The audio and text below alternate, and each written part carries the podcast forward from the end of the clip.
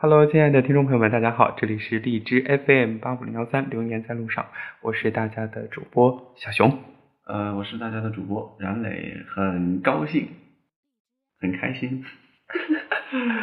这里是一周一次的逼逼叨，一期一会逼逼叨。对，这是我们新创一个节目啊，我们会持续为大家更新。如果大家有什么好的建议或者是意见，都可以啊评论留言，更欢迎大家转载，谢谢。好，那么这一周我们要跟大家盘点的呢，就是发生在最近的几起就是受热点事件，对大家很关注的。嗯，首先第一件呢，就是高铁发车在即，幼童掉入站台的缝隙，这个时候呢，一只手伸了出来。嗯，其实我觉得这种事情是不应该发生的。嗯，我觉得这个对于家长来说，应该是一方面啊，家长照顾不周；另一方面呢。呃，这个可能对周围的呃环境也有一定的有也有一定的联系，可能人太多呀，对吧？这这时候可能乘务员或者工作人员的提醒也有很大的关系。嗯，OK，那我们就来听呃我们的小磊来跟大家分享这件事情吧。好的，这个这期这个事件呢是火车即将发车还有几分钟的时候，一位女士呢就突然表情特别惊恐。焦急的在车底下，却一句话也说不出来。大家旁边的人呢，都以为是手机掉下去了。后来乘务员才知道是孩子掉下去了。这一幕可谓是非常的惊险啊！这幕发生在什么时候呢？发生在十一月十六号的山东枣庄高铁站。这一边呢是马上要启动的火车，这一边呢是夹在缝隙当中的幼童，这还有旁边焦急恐慌到说不出话的母亲。这个场景，想想都让人觉得后怕。就在这千钧一发之际呢，有一个身影出现了，这是谁呢？呃，当时救人的叫什么？这位英雄叫什么？赵旭，他现在就职于山东师范大学。然后赵旭当时就是没有多想，然后只想把孩子救上来。然后最后呢，是大家合力把这个孩子。呃，营救上来了。好，那这个事件就到这里了。呃，不幸中的万幸是孩子没有受伤，没有受伤。对，这整个事件当中呢，大家都还比较沉着冷静，包括呃，在火车在动车启动之前，启动之前，对，然后合伙把这个孩子救出来。其实我在这儿想说呀，嗯，真的你不知道惊喜和意外到底哪个先来，到底是发生在什么瞬间？对，所以说我们平时。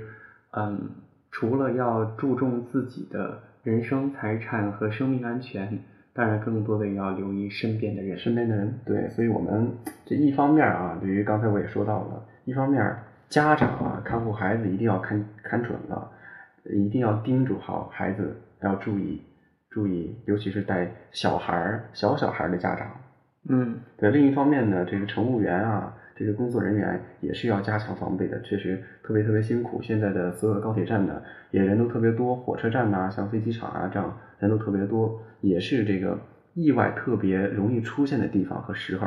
嗯，好。然后另一方面，我觉得，嗯，但凡是有这种意外发生呢，总会有这些温暖或者是感人的瞬间。感谢这些无名英雄，就像这个赵旭老师，他在呃事后接受采访的时候也说。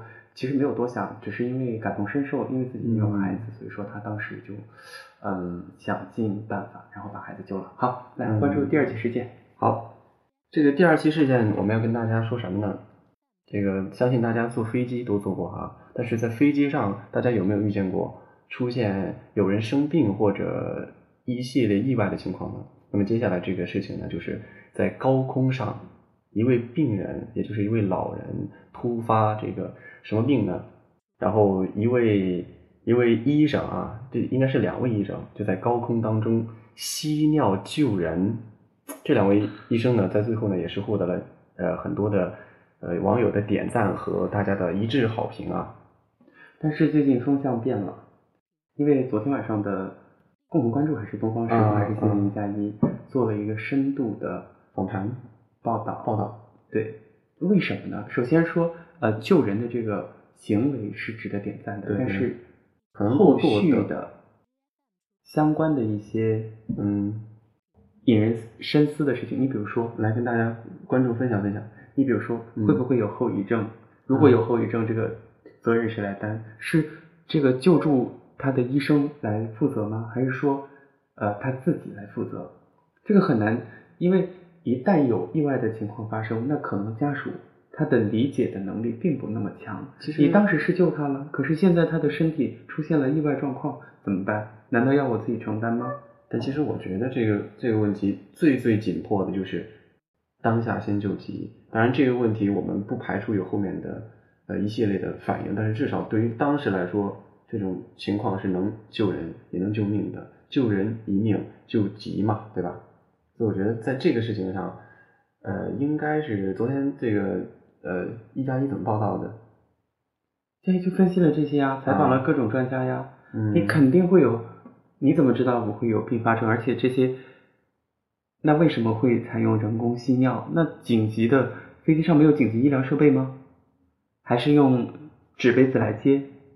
所以说，这也透露出了我们在紧急的医疗设备上的一些还有不周全的地方。而且两位医生事后采访，他们是后怕的，因为你要对一个生命负责，就得负责到底。并不是说你那时那刻解了燃眉之急，可是你还要考虑到后续的一些事情。啊，对啊，这么一说，我倒是有一点恍然大悟了。但这个问题到底，如果再一次出现这样的情况，你作为医生，你到底怎么选择？你是选择救急呢，还是选择以明哲保身，对吧？呃，害害怕或者。啊，有一点担忧，接下来或者以后会出现的一种各种各样的需要承担的责任，不去救呢？还是说你选择就像这两位医生一样，特别义不容辞的就站出来？这是这个就这个事情的性质就类似于啊，你在街上看到有有人抢劫，或者是有歹徒，你会怎么做？或者是老人摔倒了，你到底扶还是不扶？其实走心吧，如果那时那刻你有足够的能力。去帮助到别人，那你先帮，然后至于后续的事情，咱们再一一解决。首先呢，在这里我还是觉得应该为两位医生的医者仁心点赞。对，然后我们也要反思这些，嗯，不只是在飞机上，包括其他的一些呃场合场所当中的那些应急的医疗设备，是否还需要去尽可能的完善，以便于医生在紧急时刻能够。有他们所需要的这些救人的工具，对吧？这样也可以减降低 事故的风险。OK，好，第三件事情我们要关注的是什么呢？这个 俗话说有熊孩子，也就有熊大学生啊。两位大学生每年都会有这种，就是驴友感兴趣，想去啊冒险也好，寻求刺激也好，最后 OK 被困了，那怎么办呢？只能向警察求助。那这两位大学生呢，是在四川，他们去木尔多山徒步旅行，结果被困在了山上的悬崖处，然后呃天也黑了，然后又冷，怎么办？打电话求助警察，还要派直升机去救他们。在这样的一种场景啊，我们大家可能都觉得这个是在电视里面才能遇到的事情，但是他们也确实说，啊电视里都是派直升机去救，但是他们没有考虑到的是现实的情况，嗯。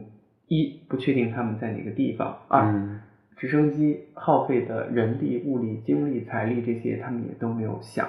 那最后怎么样把他们救出来的呢？是呃公安局，然后请了当地的向导，然后再通过微信定位啊什么的，最后花了很多时间找到了他们。刚刚我在前面我带笑意戏谑的说，是因为我真的觉得嗯有点给大人们造麻造成麻烦了。对对对对，我们先首先来了解一下这两位到底是谁呢？啊，是四川某高校的大四学生，时间是十一月十三号，他们上山走了三天两夜，因为不熟悉山路呢，所以被困的被困在山上的悬崖处了。最后呢，只好报警求助了。我们每个人啊都有自己的自由，每个人都有自己想做想去做的事儿，这是我们的自由，无可厚非啊。但是我们在去做这件事情之前呢，我们还得想一想，这个到底是我一个人自由，还是能够拖累拖累到其他人，甚至就像今天这个事件一样，甚至最后都出动了直升机，对吧？所以这件事没有他们要求，他们自己要求要直升机救助。好，不好意思，不好意思。哦，我还以为有直升机呢哈。那但是确实，不管有没有出动直升机，对于这个当地呃警方来说都是一种麻烦，对吧？都是一种，我觉得是可以不必要的麻烦，造成了一种不必要的麻烦。所以呢，在我们去享受自己自由的同时，我们应该深度的去思考一下，这个有没有带来不必要的麻烦，给给人家带来不必要的这种一种麻烦。嗯，这是我们磊哥的观点啊。其实我们也不是说站在道德的制高点去指责别人的过错，但是确实我们在生活当中，呃，如果可以本本分分的把自己的事情做好，当然你可以去选择放松，可以选择旅行，但是一定要确保自身的安全。嗯，没错，不要造成这个呃其他给其他部门或者是其他的这些机构添麻烦。OK，好，没错，接着这件事儿呢到这儿结束了。嗯，我相信呢接下来这件事儿大家都点过外卖哈，都知道这个外卖小哥的辛苦的地方。那可不一定，有的人有的外卖晚几分钟，外卖直接差评或者什么什么什么，还给人家。对，大家都知道他的辛苦，但是并不一定所有人都理解他的辛苦，这就是对吧？所以呢，有句话送给大家，别催了，给你给你送外卖的小哥可能正在夺刀救人呢。嗯，来这件事儿呢，给大家详细的说一说。在双十一呢，这个快递员一年中是最忙的日子吧，对吧？所以可别看着这上千份的快件等待派送，这个泉州福建泉州三十五岁的林海源却只能躺在床上着急了。这是为什么呢？因为在双十一之后的两天呢，正在送快递的他碰到了环卫工人被追砍，啊。毫不犹豫了，他挺身而出，最后呢背刺受伤了，所以呢这个一年当中最忙碌的时候，他只能躺在病床上了。针对这个事儿呢，不久不久之前啊，这个林海源呢正在那个福建福建泉州七宝社区附近派送快递，这个看到一辆一辆骑着电动自行车的呃经过的男子正在和社区的环卫工人发生了争执。原来啊，这个王书勇将环卫车停到了路中间，男子呢认为这个环环卫的车呢是挡住了他的去路，然后呢，这个接下来的就是什么样的一种情况呢？争执呢渐渐的变为了一种肢体的冲突了。